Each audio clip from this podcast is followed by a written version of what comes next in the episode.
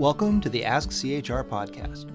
Our special guest this episode is Dr. Tony Jelsma, a professor of biology at Dordt University in Sioux Center, Iowa. On October 6, 2022, Dr. Jelsma spoke to the JBU community to share a Christian biologist's perspective on gender dysphoria.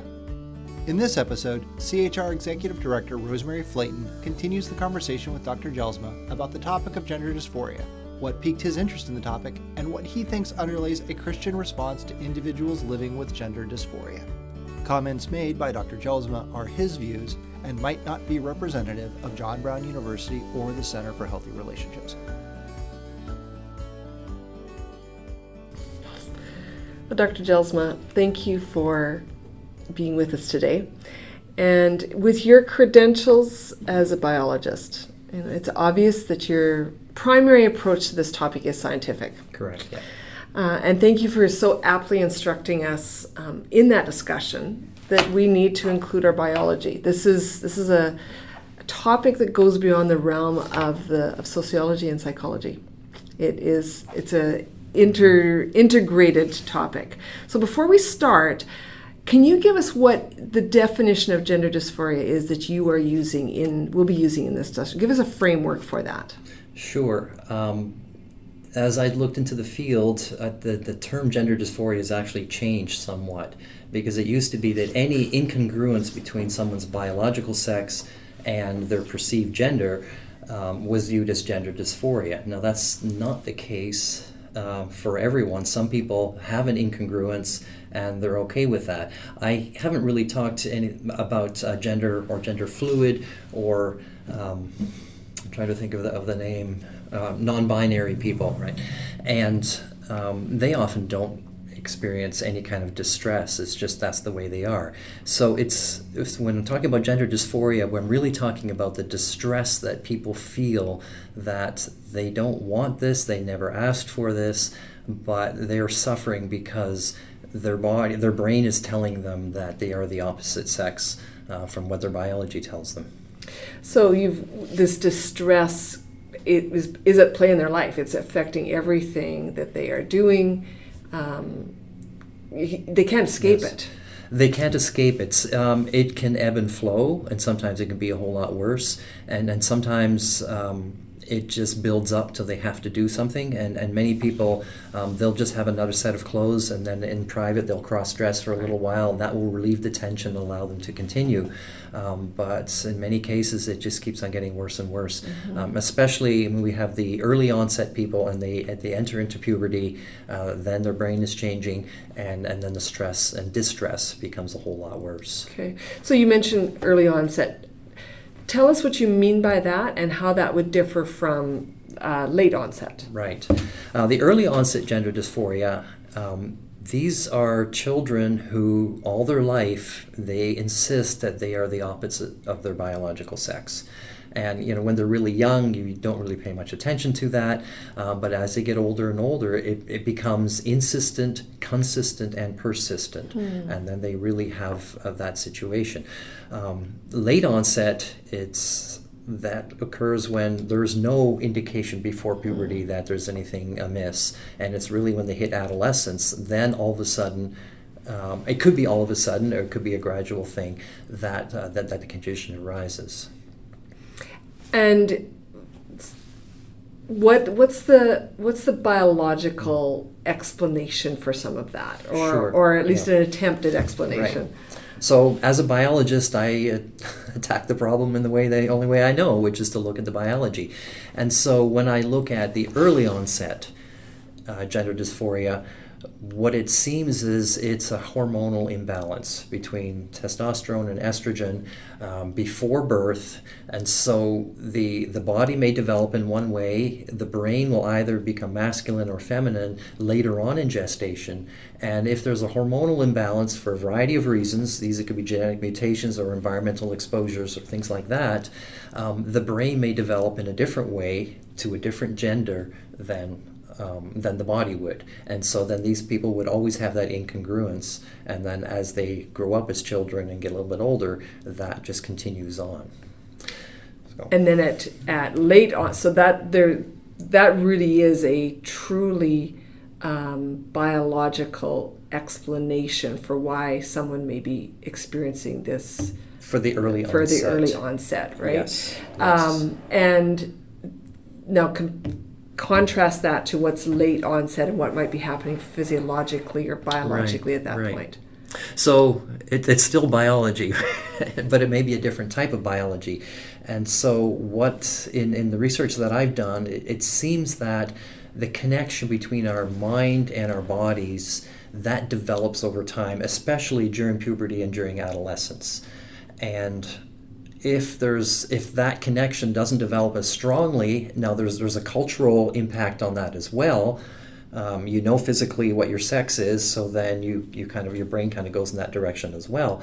Um, but if there's something goes awry with that, and some of the examples I gave are depression, anxiety, uh, lots of stress, or um, social isolation, and all those sorts of things, then our brain may dev- that connection between the brain and our body, mind body connection, doesn't develop as well, and you can be more susceptible to influences that might say, well, maybe you are trans because you've got all these these hmm. issues, and that might be your hmm. explanation. Hmm.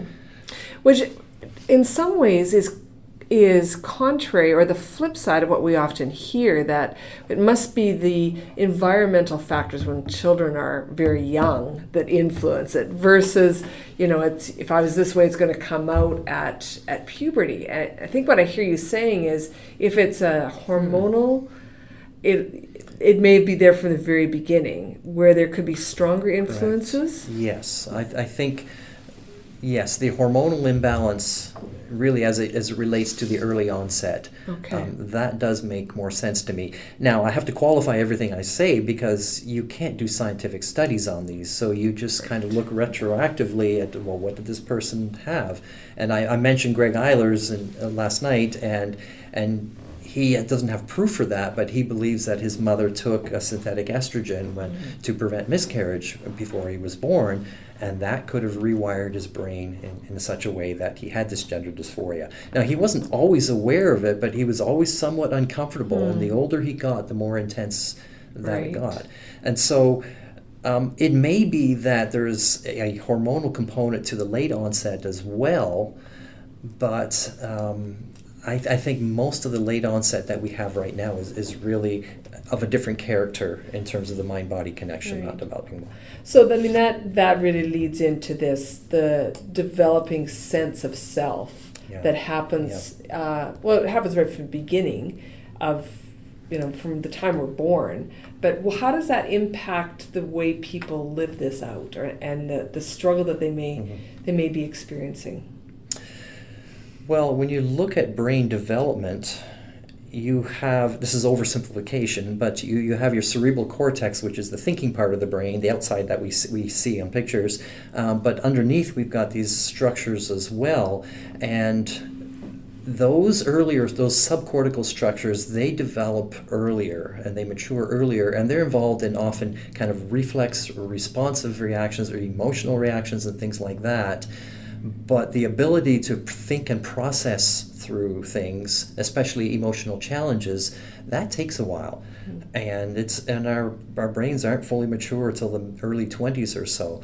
And so as these children are entering puberty with all the challenges that that faces, especially in today's culture, um, their ability to re, to develop their mind-body connection under those circumstances may be impaired, and especially if we have a culture that says, "Oh, if you've got an issue, you may be trans." They're going to be much more susceptible to that, and they won't have the brain power, in a sense, to process this through and say that no, that's not really what's happening.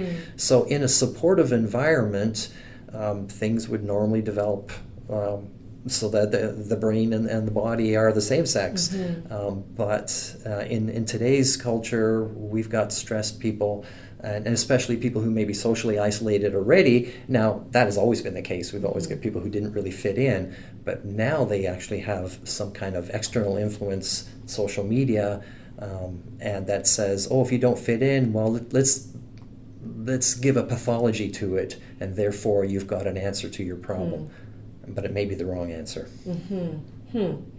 Um, I'm reminded of what uh, Jean Vanier says that men and women were created to be mirrors to each other. informing a discovery of him or herself in relationship to the other. What do you think of that? And you know, in terms of the mirrors that we and how that informs our, our sense of self and our sense of sex even.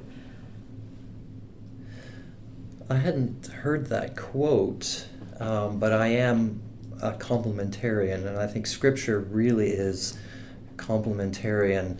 Um, we've, we've got a binary between male and female that started at creation, and, and it continues. And as we look, uh, marriage or even sexual unity is present throughout Scripture. Um, but we see that all through Scripture, and, and even um, the relationship between the church and Christ is a marriage, mm-hmm. and forsaking that is is adultery, and so that we see throughout Scripture um, that that pattern. And we are different. It's not that we're not equal in the sight of God. We, we are different, and um, and often we don't know the other that well, so we, we need to learn. Um, this doesn't mean you can't be a whole person if you're not married, mm-hmm. right? So I have to Absolutely, be, be yeah. careful with that. Um, but still, that that sort of binary, I think, is is present in Scripture. Yeah, and and the the the way that we live out what it means to be a man or a woman mm. um, has really, in many ways, has become very small, very boxed. Yeah. Um, yep. You know, if you if a, a, woman does this, this, and this, and a yeah. man does this, this, and this, and if you don't, you don't fit that, then somehow, well, God must have made me the wrong. It's like God gets right. blamed for that when really the constraint has been placed on us by society, by our yeah. families, even by the church, by the in church. terms of where what that looks like. I remember reading a, a story of a, a transgender male named Kieran that born as a girl and uh, transitioned to a male and self-described as a tomboy. So mm-hmm. quoting quoting her, a tomboy who hated wearing dresses, preferred hunting in the woods over shopping at the mall. My whole life I felt like I was in the wrong body. And as I read it, I was plagued by this larger question of does a girl have to wear dresses and enjoy shopping in order to be female? Uh, or can a female go hunting and still be female? Yeah. And to me, the answer is a resounding yes, and I'm living proof of it. So, because I'm a girl, I and I was growing up on a farm, uh, I loved hunting gophers. I had a trap line. At the age of 13, I won the turkey shoot at the local, you know, thanks all these macho farmers that I beat out, and then I took it home and I helped, you know, cook the 20 pound prize. and I'm a female, and but I didn't fit in those boxes. Right, right. And how do you think that? Um, to what extent does our socialization and our biology either work together or against us in, in this under in our understanding of, of gender and gender dysphoria? Well, one distinction that we need to make clear is if we're talking about gender dysphoria or gender, we're talking about our internal perception of who we are, whether we are male or female. What we do externally in terms of our behaviors and attractions, the things that that is not the same as gender. And you're right, uh, our culture and even our church often tells us this is how a man should behave and this is how a woman should behave and uh, I think I mentioned last night, if you read Proverbs 31 and you change the pronouns, you know, this is this is the good wife, and you change, she's a businesswoman, right? And she does all these things. Now, are there differences between men and women in terms of, of physical strength? Sure. Um, and how much that should direct uh, what they do that may have an influence in terms of what you're good at and what you're not good at. But I think we have to be really careful to go beyond what Scripture says in terms of what mm. men and women should be doing.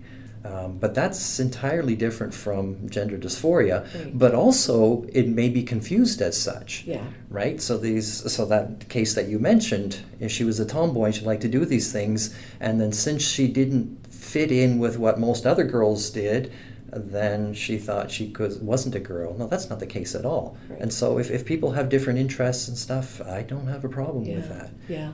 But they could be isolated and, and right. bullied as a result. Yeah. And so we have to be really careful to to affirm different interests in, in, in the part of yeah. people. Yeah. While also affirming the the body, the the biology of the Sure. person, while also understanding there could be a lot going on other than just the physical form that we see that is that is Sure. impacting all of Right. this. Right. And estrogen and testosterone, they do affect the brain and how we think as well. And it's interesting that when people do go on hormones to transition, they do think differently. It, it affects them somewhat as well. Um, but that, again, is not the same as your internal sense of gender. Right. Yeah. It's, how you act, and you might become more soft or more aggressive if you're taking testosterone.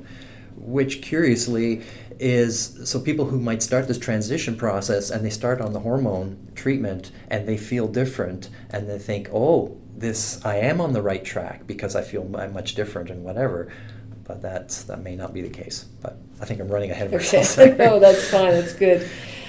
You know, you bring you you you have brought us your your biological study, your knowledge, your experience there. Um, what was it? Just a scientific interest that brought you to this, or was was what do you bring to this in terms of a personal connection? Well, I hadn't intended to, to deal with this, but it was, I guess, 12 years ago now that I was going through a divorce, and my youngest child, um, who didn't tell me about it at the time, uh, was starting to transition in terms of cross dressing in private and things like that. And, then it wasn't until a few years later um, that I was I was told about it because the child didn't tell me about it uh, for fear. And um, and when I became aware of, of what was really going on, I dealt with it first very badly. Um, I said, "Well, you can't be presenting as a woman if you're going to be in this house," so that didn't help. Um, but also um, professionally, it's like I'm a biologist. I'm a trained biologist. I'm interested in the brain. I'm interested in in how my faith interacts with with my biology, and I felt I, I have to work at this in the only way I can to try to get some kind of understanding because there are so many assumptions that are going on. And there's nobody actually checking to see what is really going on with biology. So um, I studied a fair bit. I gave a presentation, I guess, last summer, in the summer of 21, uh, for the American Scientific Affiliation. And uh, the editor of the journal Perspectives on Science and Christian Faith reached out to me and said, Would you be willing to write an article on this and actually be kind of a guest editor for a theme issue on this topic? And I said, sure, I don't mind. Uh, I reached out to a number of people, and nobody was really willing to Mhm. deal with the biology. So the people I, I approached, they said, well, I, I wrote a kind of preliminary paper, and they said, well, there's really nothing I can add beyond that. And so in the end, uh, I was the only one who wrote that article, and the article turned out to be pretty big. it was it was a lot of work, um, but it seems like nobody wants to touch it and I'm in. Thankfully, I teach at a Christian institution where I have full support of my administration, who know very well what I'm doing, uh, and and support me in in terms of academic freedom, really, um, from a biblical perspective. Um, but it seems like most other people, nobody else either has the expertise to do it or, or the time or the willingness to do that. So maybe like Esther, I've been placed here for a situation like here, and, and I'm obliged to, to work on it. And where it's going to go, I'm not sure. What I would like to do is, is interact more with philosophers, theologians, developmental psychologists, and, and to strengthen the arguments that I've, I've got. But uh, I'm not sure where it's going to go, but that's how I got into it in the first place, uh, kicking and screaming, I guess. Well, I think what you're you are uh, modeling for us is an integration of heart, mind, soul, and body, and that's how we're we've been commanded as the first commandment to love God Mm-hmm. Yeah, is to bring yeah. all of them together. Right. And I think on this topic, um, perhaps theology was slow to the table, but even slower was probably the the, the biology to bring it together from Yes. a Christian perspective. Right. So, so how do we deal with this from a Yeah. Christian perspective? And it's, and I think people who might be interested in looking into this, or even just interested in this topic, you should know that you know I changed my view on it, and and I think it's it's more accurate or more faithful to scripture and more faithful to Mhm. biology because that's what I'm called to do to be faithful to Mhm. both. And um, but my views on it did change, but I think it's it's a more informed position Mhm. now, um, and that I think still gives honor to scripture, and uh, and also I think if I'm going to reach out to people then um, I need to understand what I, I need to know what I'm talking about and uh, work with them in, on that basis. And I think we also need to um, seek to have people with the struggle or with the experience part of our lives. Uh, having bring this back to this is real people. This isn't Right. just you know phenomena out there or some cultural thing. These are real people who are created in the image of God, who we are called to love, love God and love our neighbor. Right. Um, you know, the Center for Healthy Relationships is about giving people the tools, the resources to develop healthy relationships. And this topic, it is fraught with landmines. Um, Mhm. You know, when that can blow up relationships. Yeah, absolutely. You know, I've yeah. Spent t- enough time with individuals, parents, siblings. This is very painful. I remember talking to a dad who, as he shared, tears streaming down his cheeks, describing the incredible pain he experienced as a parent the day that his daughter, who was transitioning, uh, had a hysterectomy. Mhm. And was mourning the child, the grandchildren that he would never have, biological grandchildren, Right. anyways Yeah. um, or the the student same experience who was transitioning who had been disowned by their family and Yeah. it's there's just there's there's a lot of of pain there but you're i think you're helping us have this integrated perspective on that and thank you for that I, I think you really need to talk to the people who are experiencing this to, to really get to know them. And Greg Eilers, who I mentioned, um, he's got a whole book out. Um, you know, I think it was a tornado or it was a roller coaster through a hurricane. Right. It's his autobiography, right? Um, but he and I email back and forth regularly, and I asked him very pointed questions uh, about how you feel, and I wanted to make sure that that I knew what I was talking about, even though I didn't experience it, the, the dysphoria myself. And and so you, if you're going to interact with someone, you really need to get to know them to understand. And we often come with, you know, conclusions before we've even star- uh, reached, uh, started the topic, and, and we can't do that. Yeah. so what what um, suggestions would you have both from studying this topic and living it um, what have you learned about doing relationships I think I think first you you need to love someone unconditionally because everyone is created in the image of God and needs our love and care and concern. Regardless of whether we agree with them or disagree with them, we we need to love them and show that we love them unconditionally. Um, a question was made, well, what do we do about pronouns when they want us to use certain pronouns and we disagree with them? And it, if for the sake of loving someone, you need to respect them and use the pronouns that they want, even if you disagree. So, yeah, you you need to get to know the person. Everyone is different. Everyone has different battles that they're fighting. Um, they could be, in addition to the dysphoria, there's depression, anxiety, uh, autism. I didn't mention, um, but a lot of people with gender dysphoria are autistic, and I think that relates to the, the mind-body connection. Uh, so you need to get to know them, Mhm. and and if you're not in a relationship of trust with them, um, you're not going to be able to to help them.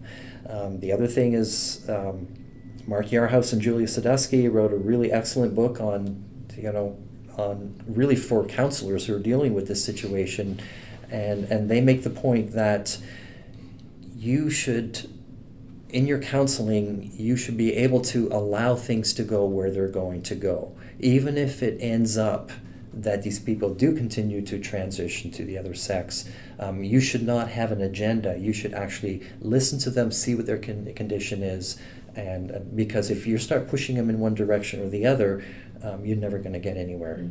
And if if things go in a direction that you don't like, um, that's that's not your choice and that's not your decision. Mhm. So really, in the name of loving people, uh, understand who they are, get to know who they are, and and become someone that they can trust and, and reach out to when there are problems. Yeah, I, I think about the- the visual of building re- a relational bridge that's strong enough to hold the the uh, the weight of truth. You know, and that's a good engineering principle, right? Whatever whatever's going to be Sure. traveling over that bridge, create it. That's you know, this is this is a heavy weight. Yeah. Uh, so it's going to take a lot of building relationship to um, to have a place where you can be trusted, Yeah. to Yeah. walk alongside, and to uh, And they'll have lots of questions as well. So why did God do this yeah, to me? Yeah, And and you may not have good answers and say I'm struggling as well. I mean, the book of Job was written for a very good reason. Yeah. And God didn't give him an answer at the end, but it's just I'm God and you're not. And sometimes you just need to accept that's what it is. We live in a broken world. I mean, we are created beautifully, but we also live in a fallen world yeah. and that fall has consequences and and sometimes we we live in an attention that we just cannot resolve Right, and it has it has the the fall. You know, we live in that, or we were created in the Genesis one and two, as you just said. Mhm. The fall in, has impacted everything, including Mhm. our biology, including Yeah. the way that that comes about. Um, the the idea of sitting with someone. I remember the first uh, conversation that I had with a person transitioning. I was so scared. I was scared that they were going to ask me what you know, what I what they. Well, no more. Not so much they were going to ask me that, that they were going to be confrontational to me, and so I was I was ready. Like I was ready to you know hammer them with verses, and it ended up being just a good conversation that then led to another conversation and another conversation. And I, I had to put down the hammer in order to really reach out in love and compassion. And that led to some beautiful conversations along the way of hearing this person's heart. well, it's, Um, it's interesting because I had a conversation with my child's counselor who was not a not a believer and, and so they arranged they said well why don't you go meet with this person so I, I met with her and and she asked well why as a Christian do you believe why do you hold this position? And which was really kind of the integrity position at the time. And i didn't have an articulate Mm. response. Yeah. and so i need i realize i need to go back and i need to think this through. And i just can't have a reactionary response. I need to think through i might be able to respond better. And, and this person she was much more gentle with me than i was with her. Mm. and um, then i realized oh i have a lot to learn on Yeah. this. Not just biologically but also relationally. Yeah, yeah. And so, you know, if we are feeling, oh, I don't know if I could have this conversation with somebody, or you, you, you know, try to step out of conversations that might be happening, I think you've touched on a really good point. Dig into it. Like, Yeah. um, get to know what what is the research that's out there um, in all the different fields, including theologically. Right, and, and some people may not have the resources or may not have the, the, the training in that particular area. Well, then find someone you trust Right. who has done that. So, who would you recommend? Who? What are some good authors for? The, the best authors I would say are Mark Yarhouse and Julia Sadusky. They're both experienced Christian counselors. They've written several books on, on this topic, um, especially as, as a guide. Um, read Greg Eilers, and he also has a website, um, which kind of, it's, it's a blog really, but um, he describes a lot of these sorts of things. And so read people who have experience with it Mhm. and whose theological position you can trust. And and that combination may help. So I would say, yeah, Mark Yarhouse and Julie Sadusky. Mark is at uh, Wheaton College, Mhm. and Julie Sadusky, she's in uh, Colorado. She's part of a, a private counseling clinic, and they work together Okay. uh, considerably. Written. Um, May I also best. add And- Preston Sprinkle? and Preston Sprinkle, I forgot Yeah. about that. Yes, and so he's he's got an organization based in Idaho. It's broader than just gender Mhm. dysphoria. It's the whole LGBTQ whatever else, and and I really like his approach as well because he just befriends these people Yeah. and he talks to them and then he has conversations with them, and and even if he ultimately disagrees. Um, Still, they're they're talking to him, Yeah. and and I do appreciate his position. I may not agree with everything he says, but um, at least he's, he says, well, we, we have a scriptural integrity that we need to maintain, but we also have a broken world and people who are broken. Mm-hmm. And, and we need to minister to them because someone last night mentioned we've got churches who do really well with people who are LGBT. And we have churches who are really good in terms of having the theological principles tied together.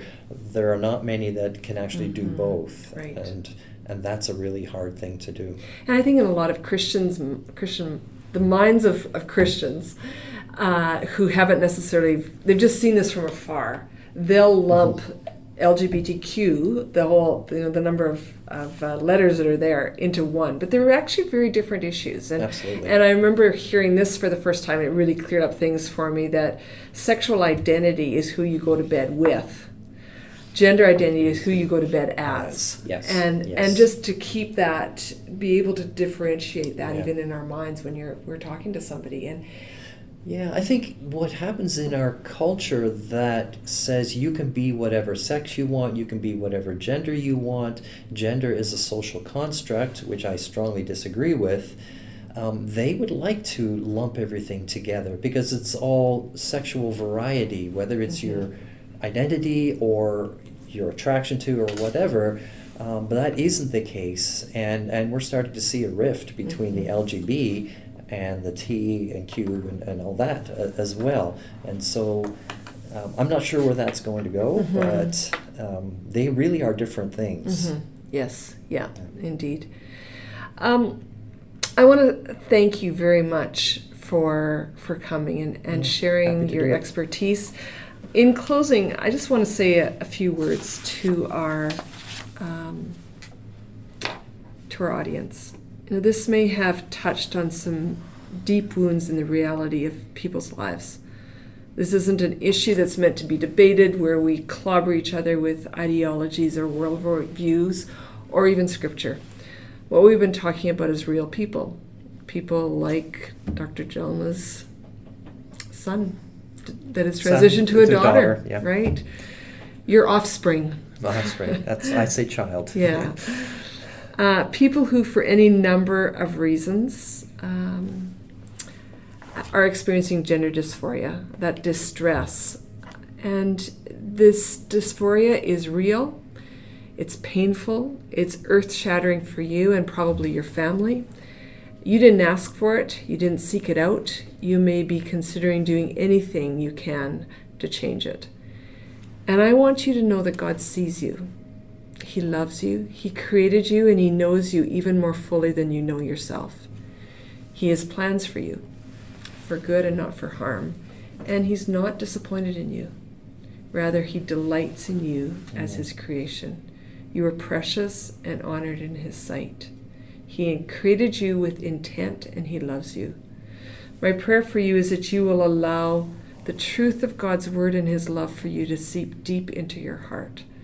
And may His voice be the loudest voice that you hear in your life. I also pray that you'll you'll that as you're wrestling through what it looks like, as you feel this deep incongruence, that you also hold on to faith. The wrestling of faith and gender and sexuality is very difficult. And it'd be so much easier to just let go of faith and then try to reshape it to fit your own feelings. But keep going, press into knowing God more and be his disciple. As Augustine says, it is by knowing God that I know myself, and by knowing myself better, I come to know God better. And so that's my fervent prayer for each of you that you'll press on, not growing weary of the struggle, but pursuing God. And I also want to speak to those of us who have no idea what this experience is like to have gender dysphoria. The first thing we need is to acknowledge that we have no idea how hard this is. And to do that with humility. As Christians, we need to repent of the simple and trite answers that we've given to some really tough questions, sometimes given without any biblical backing, and all too often given without compassion. Jesus was tough. He was tough on the religious elite. He was so full of kindness and gentleness, patience, faithfulness, and real love to those who were wounded, questioning, and downtrodden.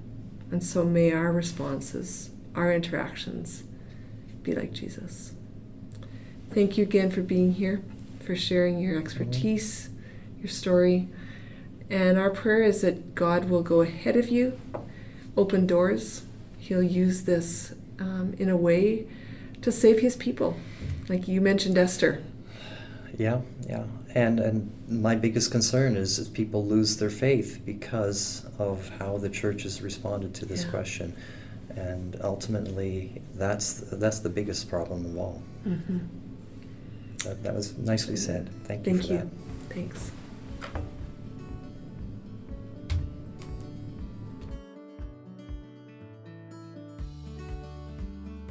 Thanks for listening to this episode. The Ask CHR podcast is a service of John Brown University's Center for Healthy Relationships. Questions for the podcast can be submitted at liferelationships.com slash askchr or by emailing askchr at jbu.edu.